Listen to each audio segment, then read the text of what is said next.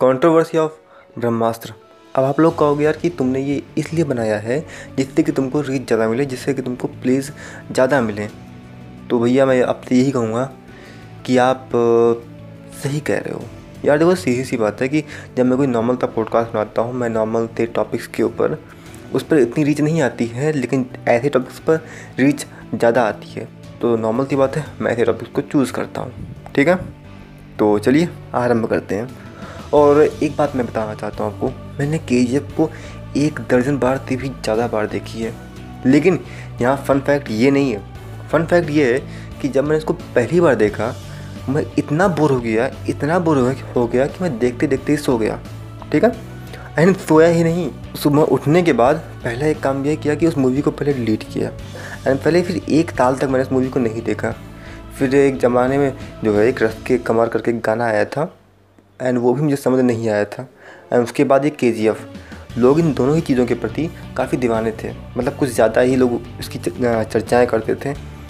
तो मजबूरी में मैंने फिर दोबारा देखा एंड मुझे पसंद आई। एंड इतनी पसंद आई कि मैंने एक दर्जन से भी ज़्यादा बार देख लिया अब तक। तो एक साल के अंदर ही ऐसा क्या चेंज आ गया कि मुझे ये मूवी इतनी अच्छी लगने लगी कि मैं दर्जन बार देख लिया। एंड एक साल पहले मुझे इतनी बोरिंग लगी थी कि मैं देखते देखते सो गया था। जबकि ऐसा आमतौर पर नहीं होता है। तो चलिए इसी की बात करते हैं। देखो, जब मैंने मूवी देखना शुरू किया दो हज़ार सोलह की बात है ये? तो मैं तब मूवी देखता था। बॉलीवुड भी साउथ भी एंड हॉलीवुड भी। एंड हॉलीवुड की खासकर सुपर हीरो मूवीज़ यानी मार्वल की मूवीज़ ही देख पा रहा था मैं शुरुआत में। तो मुझे लगता था कि ये हॉलीवुड की मूवीज़ जो है, ये बच्चों के लिए बनी गई हैं। और ये बच्चों की मूवीज़ मुझे जो बॉलीवुड की बड़ी लोगों की मूवीज़ थी ना मेच्योर मूवीज़ जिन्हें कहते हैं, उससे मुझे कहीं ज़्यादा अच्छी लग मतलब कहीं ज़्यादा अच्छी लग रही थी। एंड मैंने काफ़ी महीने तक ये सब देखने के बाद मैंने डिसाइड किया कि छोड़ो। हो सकता है ये सुपर हीरो मूवीज़ बच्चों के लिए बनी होगी, लेकिन मुझे ये मुझे ये बच्चों की मूवीज़ ही देखनी है। क्यों? क्योंकि इनकी क्वालिटीज़ अच्छी होती है। इनको देख के मज़ा आता है। इनके पास कहानियाँ होती हैं। और जब हम साउथ की मूवीज़ देखते हैं तो उसमें ज़बरदस्ती का ओवर एक्शन होता है। एंड बॉलीवुड मूवीज़ में किसी को प्यार करने से फुर्सत ही नहीं है। Hashtag girlfriend hashtag boyfriend उससे आगे तो इनकी दुनिया चलती ही नहीं है। तो फिर मैंने इन दोनों ही मूवीज़ को देखना छोड़ दिया। और हाँ बाहुबली मैंने इस मैंटालिटी के बनने के पहले देखा था। तो बाहुबली मुझे पसंद आई थी। और इस मैंटालिटी के बनने के बाद मैंने देखा के को। तो मुझे के बुरा लगा। एंड सेम बात कहीं ना कहीं लागू होती है ब्रह्मास्त्र के ऊपर। अगर आप इस मैंटालिटी के साथ देखते हो कि उसमें कुछ ना कुछ तो कमी रहेगी ही रहेगी तो यकीन मानिए कुछ ना कुछ तो कमी मिल ही जाएगी। वैसे आयन मुखर्जी ने अपनी ज़िंदगी के पूरे दस साल दिए हैं इस मूवी के। तो उम्मीद करता हूँ कि ऐसा कुछ कमी नहीं होनी चाहिए, लेकिन जब आप खोद खोद के देखोगे तो कुछ ना कुछ तो मिल ही जाएगा कि ये कमी है। और सबसे पहली पॉइंट यही है मेरा मैंटालिटी आप किस मैंटालिटी से किस मूवी को देख रहे हो? जैसे कि बहुत सारे लोग कह रहे थे कि रणबीर कपूर मूवी में जूता पहन के मंदिर में घुस गया है। यार आप खुद सोचो, एक मूवी है जो कि हिंदुज़म के ऊपर बनाई गई है तो उसमें ऐसा कुछ क्यों नहीं दिखाया जाएगा जिससे कि हिंदुज़म का ही भावना को आहत पहुँचे। मुझे इसकी उम्मीद नहीं है कि कुछ भी गलत दिखाया गया होगा मूवी के अंदर।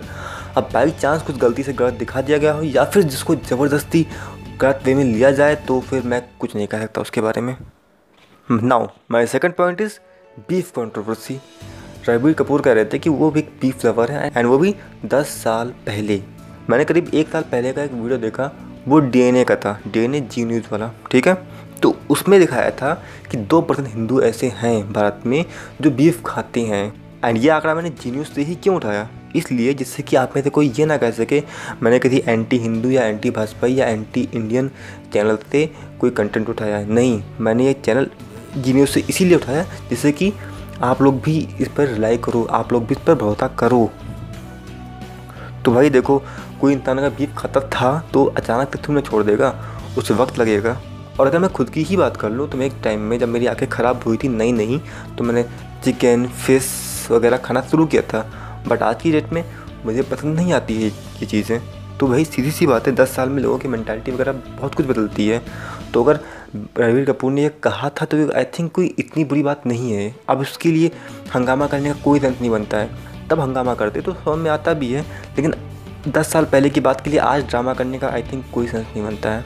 उसके बाद जो आप लोग कह रहे हो कि आलिया भट्ट ने कहा कि हम लोग ने किसी को फोर्स नहीं किया है मूवी देखने के लिए, आप वो पूरा का पूरा इंटरव्यू देखिएगा and then you will feel कि उसमें अक्सर ऐसे क्वेश्चन पूछे ही जाते हैं कंट्रोवर्शियल जिससे कि कोई ना कोई कंट्रोवर्सी क्रिएट हो जाए एंड वो क्लिप वायरल हो जाए। एंड वायरल होगी तो सीधी सी बात है, न्यूज़ चैनल का नाम भी वायरल होगा।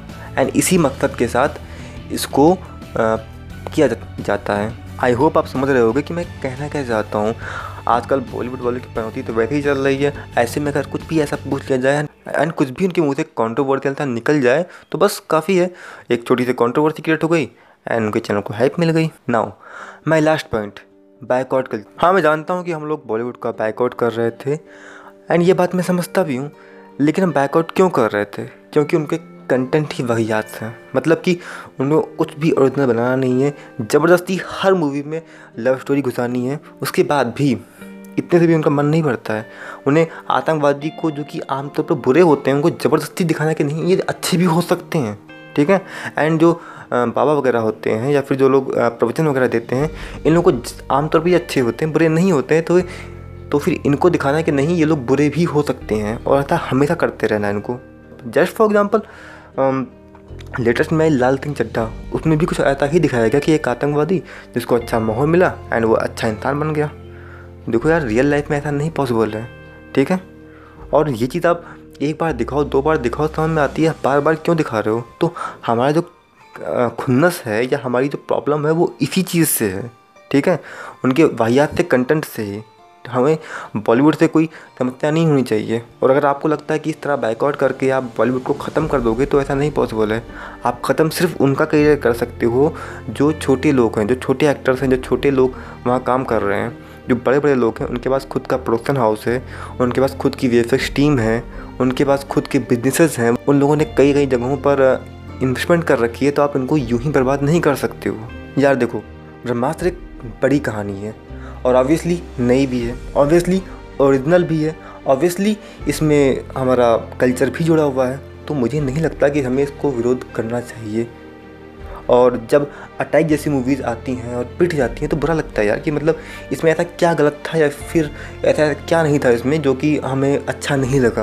और फिर हमारे जैसे लोग ही चिल्लाते हैं कि यार बॉलीवुड कोई अच्छा नहीं करता। जब जब कुछ अच्छा करता है तब उसका सपोर्ट ना करो। एंड जब कुछ अच्छा नहीं करता है तो कहो, यार, ये तो बस, बेकार का कंटेंट बना रहे हैं। तो यार, ये डबल स्टैंडर्ड आई थिंक अब हमें बंद करना होगा।